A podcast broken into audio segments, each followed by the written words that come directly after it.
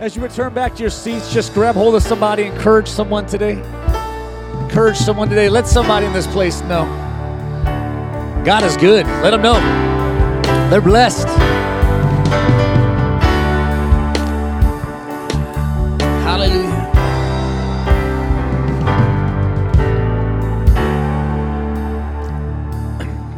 Have you sensed God this week calling you out of your comfort zone? Anyone sensed that? God has been God has been nudging me, pushing me, calling me out of out of my comfort zone.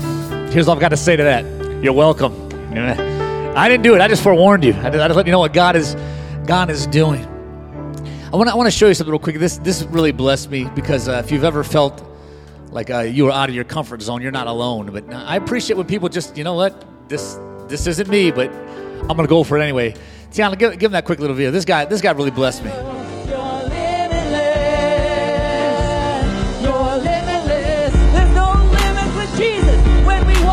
Walk with Him. Uh-oh. There's no limits inside us because He lives within. Okay. We're breaking every limitation. Nothing's going to hold us back. We keep exceeding the limits until He comes back. Okay, now maybe just maybe that shouldn't have happened. Come on, somebody, right? Hello. Uh, uh, uh, and yet it did. It did. God called him out. God called him out of his comfort zone, and he said, "All right, Lord, I'll do what you need me to do."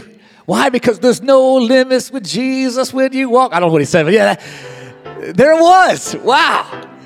If you have your Bibles with me, Judges chapter six. Judges chapter six. Judges chapter 6. I'm going to just read, just give you a quick uh, review from last week, and then we're going to kind of jump ahead. Thank you, worship team, to Judges 7. But Judges 6 here, Judges 6 12 says it says the angel of the Lord appeared to Gideon. Remember, Gideon was in hiding. He was hiding. The angel of the Lord appeared to Gideon, and the angel said, Mighty warrior, the Lord is with you. Just in case you weren't here last week, I just want to remind you what we set forward. God calls us what he will make us. Come on, somebody. Can you just say, Thank you, Lord? Thank you, Lord, that you call me how you see me and not how I see me. Thank you, Lord. He calls us what he will make us. So he calls Gideon a mighty warrior. The Lord is with you. Now remember, Gideon's terrified, he's, he's in hiding.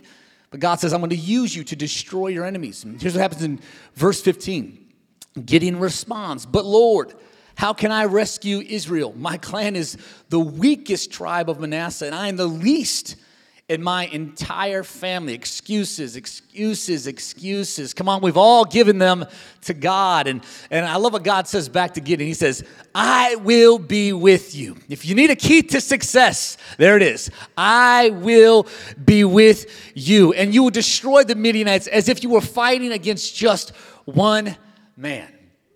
Now, let me get personal for just a moment. Personally, I can relate to Gideon's inferiority complex. I, I understand what it means to not feel like you're good enough. Can anyone just preach me on for a moment? That, that I, I, I felt unqualified. Come on. And, and, and I felt unworthy and, and I felt inferior and, and I felt less than. And, and at least I appreciate this about Gideon. At least he, he's willing and brave enough to acknowledge his own insecurities. Why? Because you cannot overcome what you ignore. Okay? I, I, I, there's problems in my life, God. There's issues in my life. And, and you need to know this. You will never overcome what you act like isn't there. Gideon's brave enough to say, I've got these insecurities. And so I praise God because Gideon's life has proved at least this one thing God can use people who are not perfect.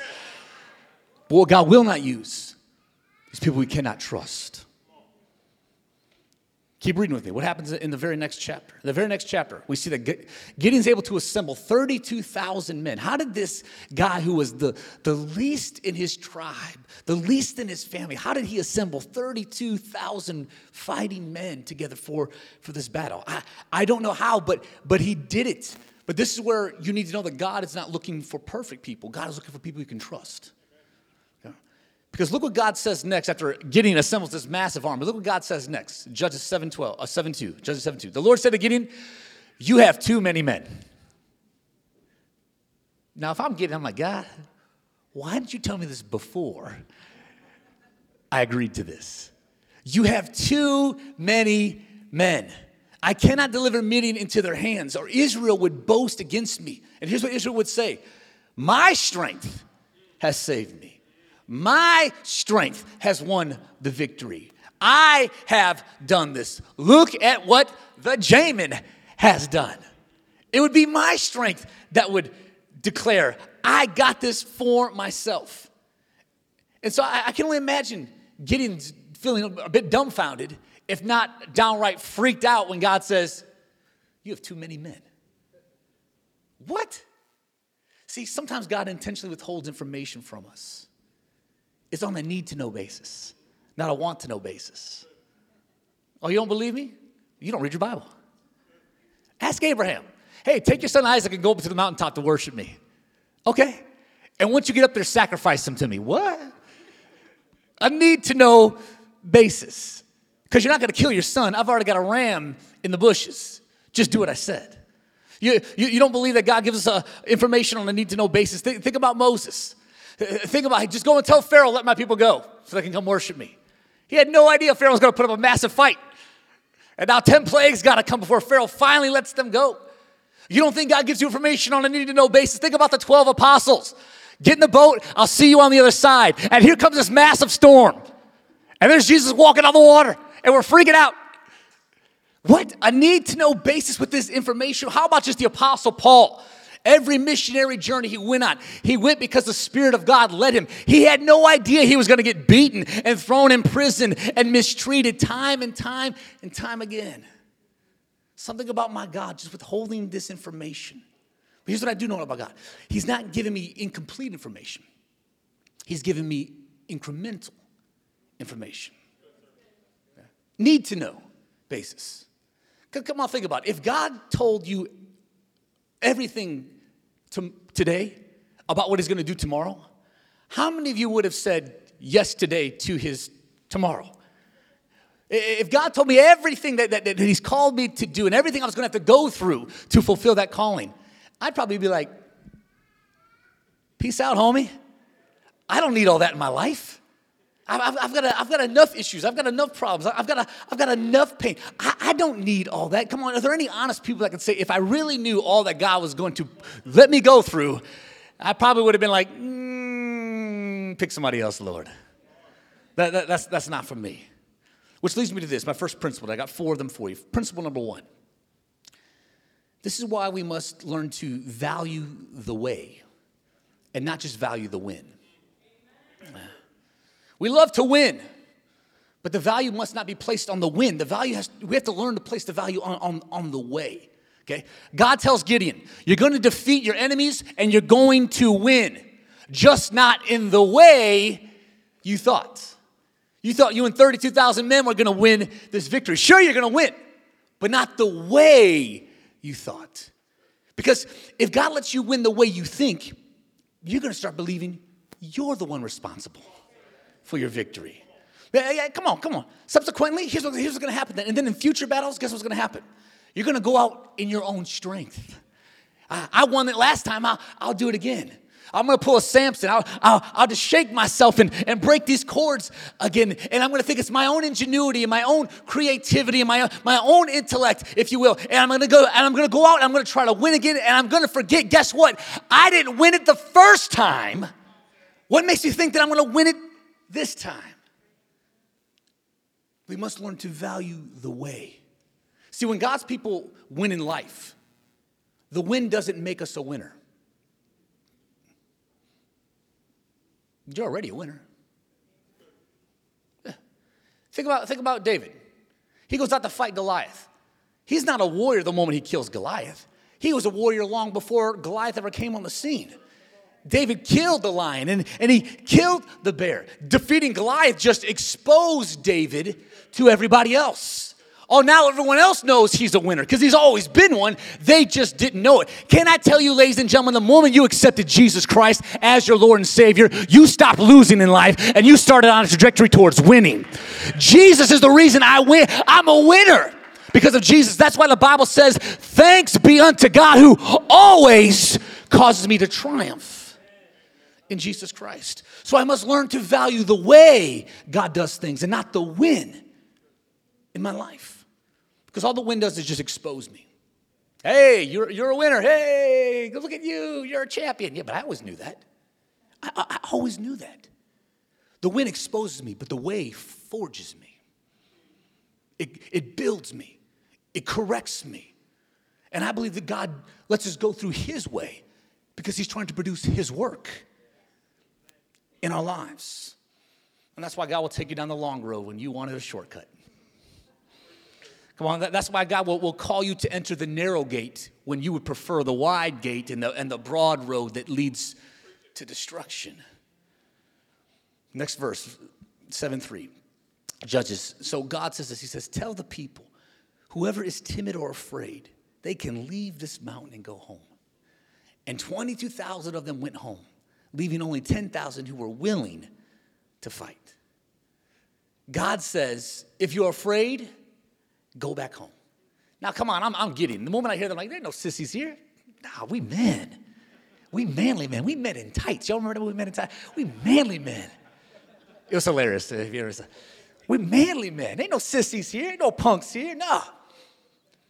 And 22,000 of them punk out. I get it.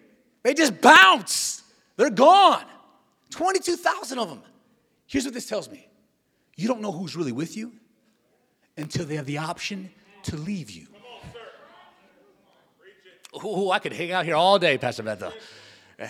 I don't really know who's with me until they can have a choice to not be with me. Okay? Look at, look at verse 4. So Gideon, the Lord says to Gideon, He says, There are still too many men. Take them down to the water, and I will thin them out for you there. Listen to me, you can't take people where they're not ready to go. You just can't do it. Here's why because when it's time to fight, guess what they're gonna be doing? You're gonna be seeing their backside as they're running away. You, you have to learn this, and I had to learn this the hard way. The people that I've lost along the way weren't really a loss, okay? They just left because they weren't ready. I'm just trying to help somebody out here today, Miss Autumn. That's all I'm trying to do. I, I thought they didn't like me. I, I thought I wasn't good enough. I, I, they turned their back. No, they, they had to leave because they weren't ready for what God was going to do. And in this battle, you do not have time to worry about your enemies and your friends. So sometimes it's not a loss, sometimes they just have to leave. Thank God for that. Which leads me to my second principle. If that's true, then we must learn to submit to God's election.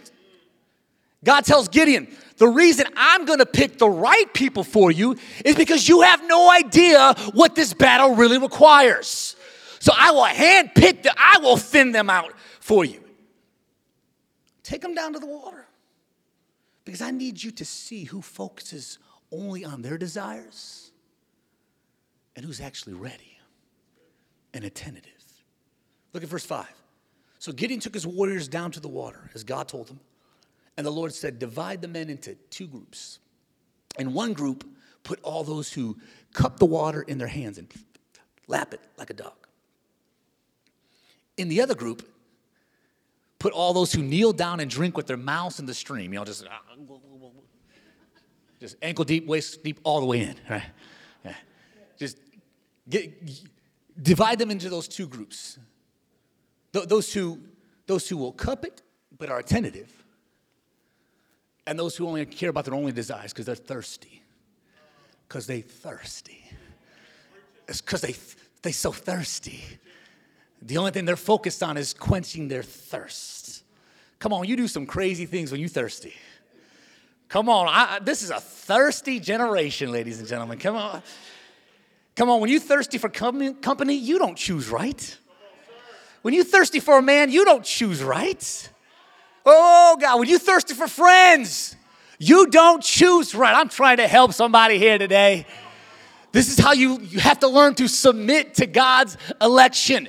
Because you're thirsty, you want a companion, you want a buddy, you want somebody to hang with, and guess what they're gonna do? They're gonna take all your money and all your time, and then they're gonna leave you someday.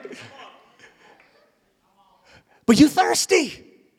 So you just go ahead, all the way in without even paying attention to your surroundings. And God says, separate these people. That's what the waters always do. The waters always separate anyway, don't they?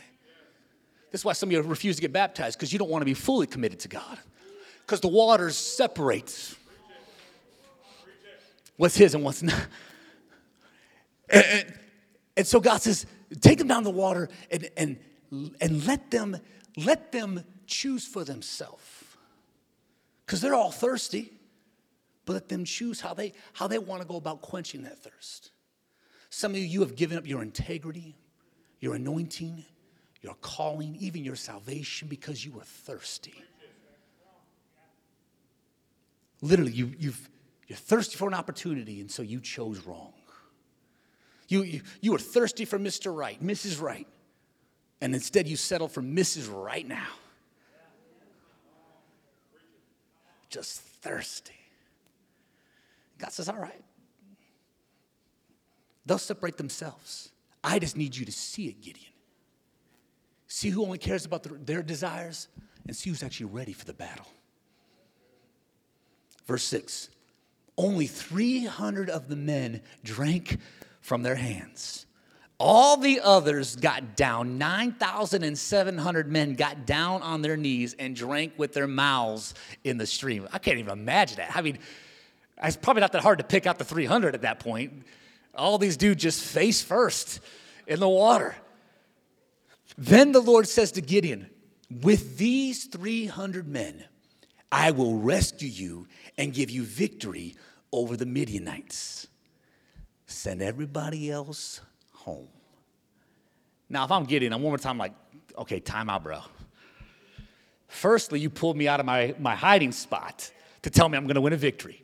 Then you let me assemble a, a, a army of 32,000. Whoo, okay, we got some good numbers on our side. But then you tell me, send home all those who are sissies. And so I sent them home. Now I've got 10,000 left. Well, the odds aren't really in my favor anymore, but we can still win this. And then you make me boot 9,700 of them and tell me I'm going to win it with just 300? Why, God? Why reduce me all the way down to this? Has God ever removed you from a place where your confidence was in numbers? So he can move you into a place where your confidence is only in one?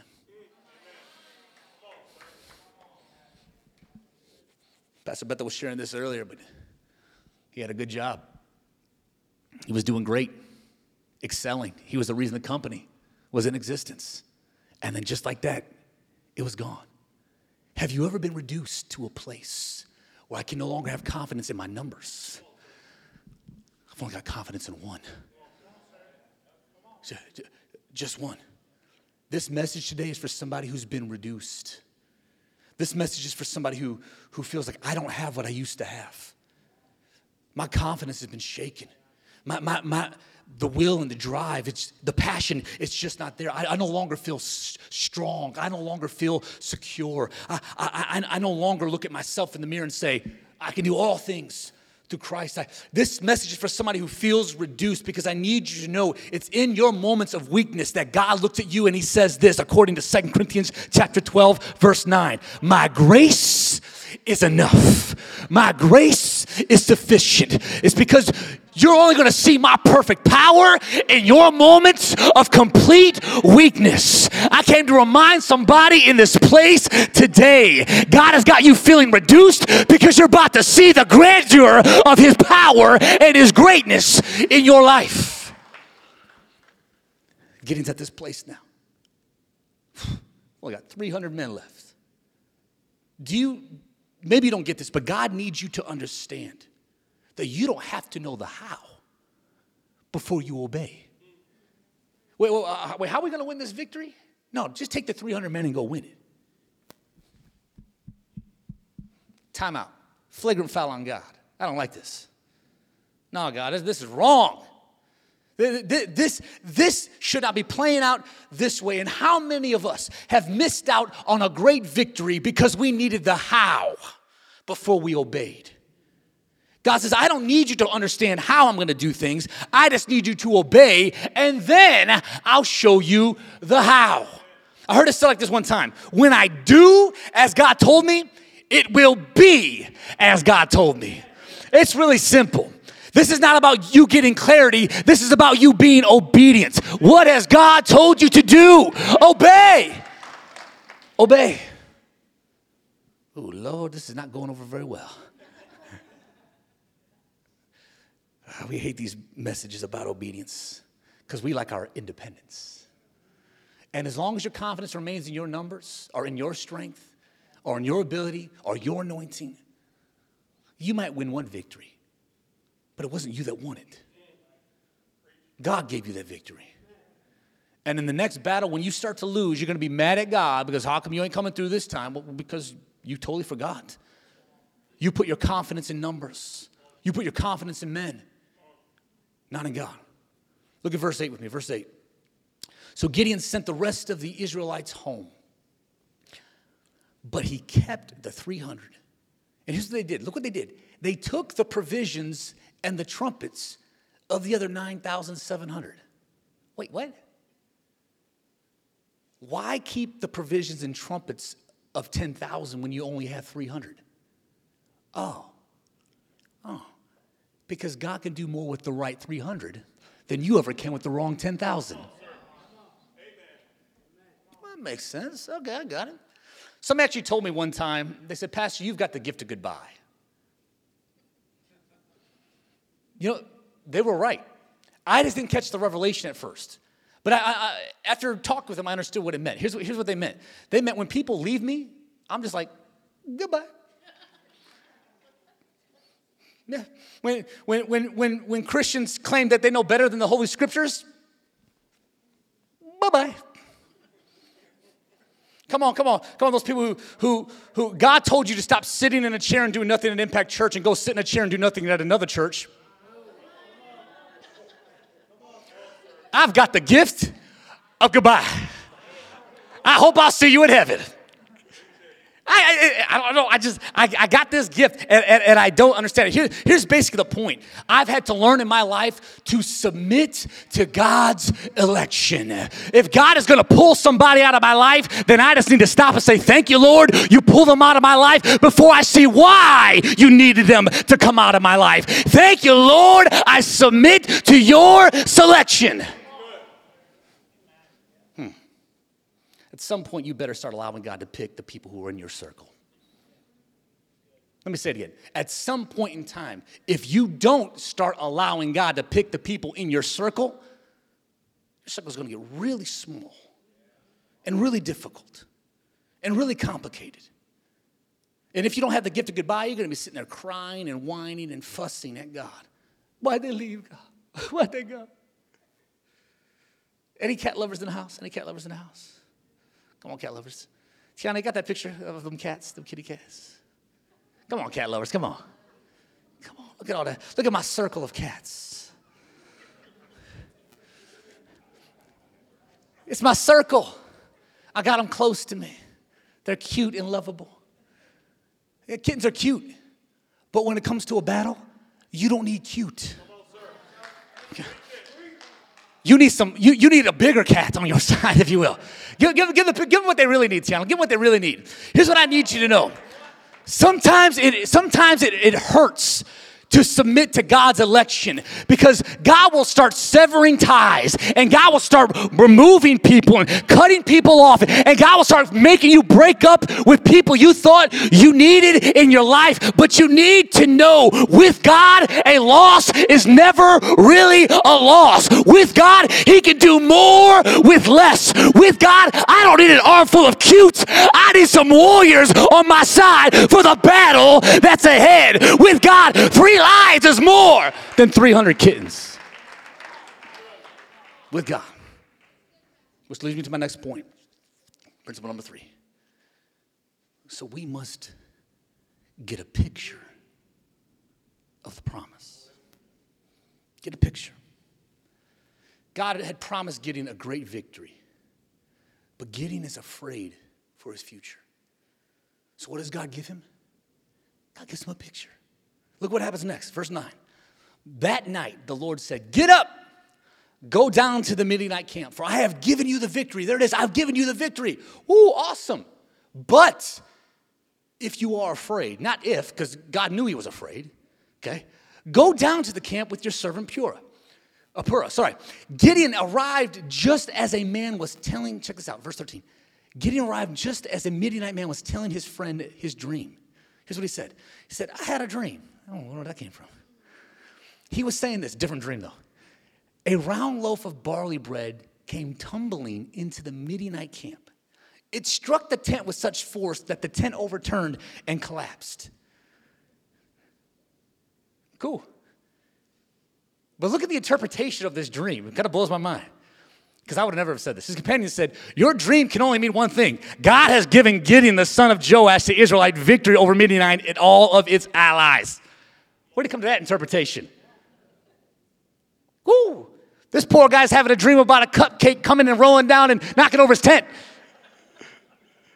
But the interpretation is God has given Gideon the son of Joash, the victory. And when Gideon, check out verse 15, when Gideon heard the dream, he needed a picture of the promise. When he heard the dream and its interpretation, he bowed down and worshiped. And he returned to the camp of Israel and he called out, Get up, the Lord has given the Midianite camp into your hands. All right, let me try something. I need a hungry volunteer. Anybody, I need a hungry volunteer. Uh, come here, Chris. Come here. Yeah, hungry volunteer. Ladies and gentlemen, give it up for Chris. Come here. Pastor Bethel, can I borrow you for a second? All right, Chris, here's all I need you to do, okay? Can I have you take off your glasses for a second? Take your glasses off. No cheating here, okay?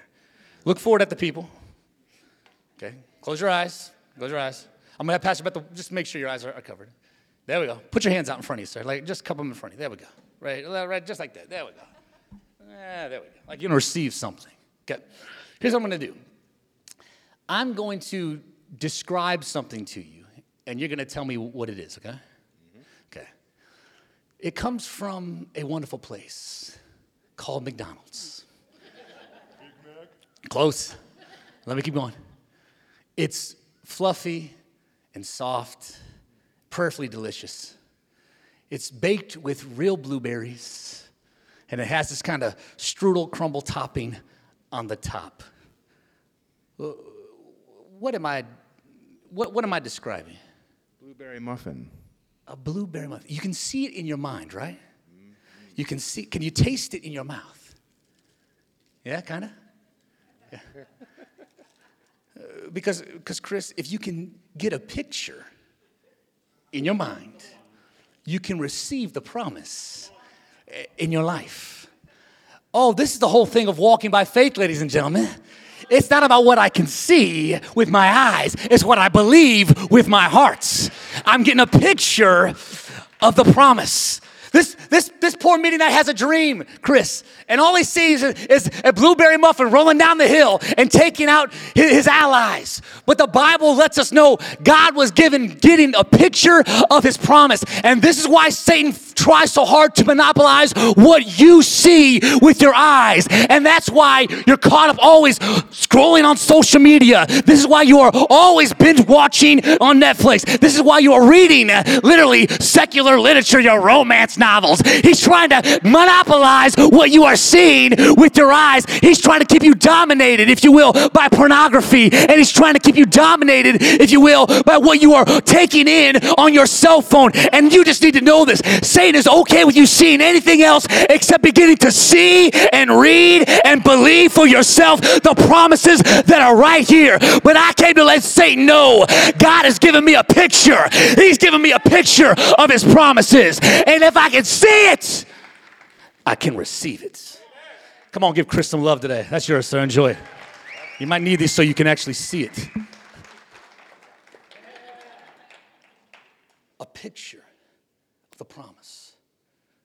When I was a kid, we didn't have impact kids. We sat on the front row from birth. Oh, God. This is why some of you won't come to church right now. I can't bring my baby kid. That kid is crazy. So praise the Lord, we have a nursery and impact kids. Whew. But when I was growing up, kids' church was the adult church. It was all one and the same. And I would sit there, and my grandfather was my, was my first pastor. My grandpa could preach for hours. And grandpa would be going in just preaching and preaching and preaching. And while I sat under his anointed preaching, guess what, ladies and gentlemen? At a young age, I was no longer listening. I began to see myself doing what my grandfather was doing. You just need to rejoice that I don't preach as long as my grandfather preached. Come on, somebody. And here's what began to happen. I would sit there, but I could see myself doing it. I was getting a picture, if you will. Ladies and gentlemen, long before you ever sat in Impact Church, Pastor Olga and I saw this thing before you were in it. I saw myself blessed. I saw myself with a family. I saw myself doing full time ministry. I'd be carrying mail up and down the streets of Aurora, but I knew one day I won't be doing this anymore. One day I will do the work of my Father in heaven, and that alone. I could see it before I received it. The point is, what was God showing you? What has He always been showing us? He's been giving us a picture of the promise. Let me see it here, here, before I have it here. My question is, how do you see yourself? Do you only see your sorrow? Do you only see your pain? Do you only see your losses? Do you only see your disappointments and your failures? Because if that's all you see, then guess what? Your life is likely headed in the direction that you see. This is all I can see. And my life is headed that way. But let me ask you this what begins to happen when you get a picture of the promise? What happens when you begin to see yourself the way God sees you? Where are the people in this place today? You can see yourself free. Come on, where are the people in this place you can see yourself healed? Healed in my body, healed in my mind, healed in my heart, healed in. Where are the people today that you can see yourself not just sitting, but fulfilling the calling of God? Where are the people in this place? You're not just going to be listening to someone preach, you see yourself proclaiming the gospel. Maybe it's not from behind this pulpit, but I can see myself winning the masses to Jesus. Where are the people that can see themselves? I'm poor now, I'm broke now, but I see myself so successful and so blessed. I will be blessed to be a blessing. I can see it. I can see it. Which leads to my last point. This is where I'm going to close. Principle number four. They won't tell you to do this so much probably in school, but I will. Learn the usefulness of copy, control C, and paste. Learn the usefulness. What is this, computer class? I'm talking about the scriptures. Copy this word and paste it on your hearts, paste it on your walls. Copy this truth and paste it everywhere you go. Come on, hungry people. How many times a day do you walk to the refrigerator, even when you're not? Paste it right where you go. Copy and paste what God says about you. And let me just give it to you just like this. Here's what God says about you God says, You are fearfully and wonderfully made in my eyes. God says, You are anointed and you have a purpose in my eyes. God says, You are forgiven and redeemed in my eyes. God says, You are a new creation in my eyes. God says, You are more than a conqueror through him who loves you in my eyes. God says, You are chosen and holy and dearly loved in my eyes. God says, You are seated, not here on earth, you are seated with Jesus Christ in heavenly places at the right hand of the Father. God says this to you today. He says, You are my masterpiece. This is how I see you. Can you begin to see yourself the way God does? This is why I say copy and paste, ladies and gentlemen. Take these scriptures and copy and paste them so I can begin to see myself the way God sees me. As I close, what I know about God is this by his very nature, he's a redeemer. Everyone understand what redeem means? He, he buys back, he, he, he takes it back, he exchanges as a redeemer. He, He takes your weaknesses and he replaces it with his strength. He takes your sin and he replaces it with his righteousness. Yeah, he's, a, he's a redeemer. We call it the great exchange. And maybe you haven't learned this, but those who have learned it, can you just say amen? I might be broken, but I've been chosen. I, I might be flawed, but I am forgiven. I, I, I might be unqualified, but I can still be used for the glory of God. Oh, yeah, I might not be perfect, but I can be trusted. This is what God is looking for in these last days. So I close with this. Gideon here's all this. And here's what he does in both chapters. In both chapters, he creates a place of worship. In verse or chapter 6, verse 24, after God tells him who he is and all the things he's going to do, Bible tells he builds an altar to God there. And he calls it the Lord is peace. After he sees the picture of the promise from the Midianite's dream, he worships God there. And he declares, God is with me. We're going to have a great victory. Once you hear the truth about what God says about you, that's the place you need to stop and build an altar and worship. Tiana, go back to the, those list of verses again. I don't think this is coincidence here. See this again with your own eyes. Once you begin to see and hear and believe what God says about you, stop right there and build an altar. Stop right there and worship God for who He's created you to be. Gideon, you need some real courage. Guess where you're going to find real courage? Stop right there, build an altar, and worship. I'm not talking about go grab some stones and build an altar. I'm saying stop where you are and realize God is with you. And if His presence is, whew, this is why I've got courage. His presence is with me. This is why I have hope. His presence is with me. This is why I know I'm going to win this battle because His presence is with me. It's in that moment when I begin to understand God's presence is there. I have a purpose because I have His presence.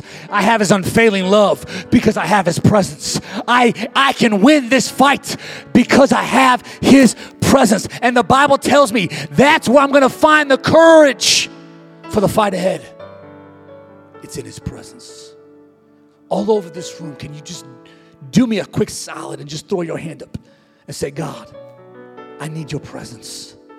I need your presence.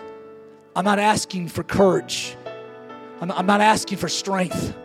I'm, I'm not asking for joy. I'm not asking for peace. I'm not asking for blessings. I'm not asking for monetary gains. I need your presence. That's what I'm asking for your presence, Lord.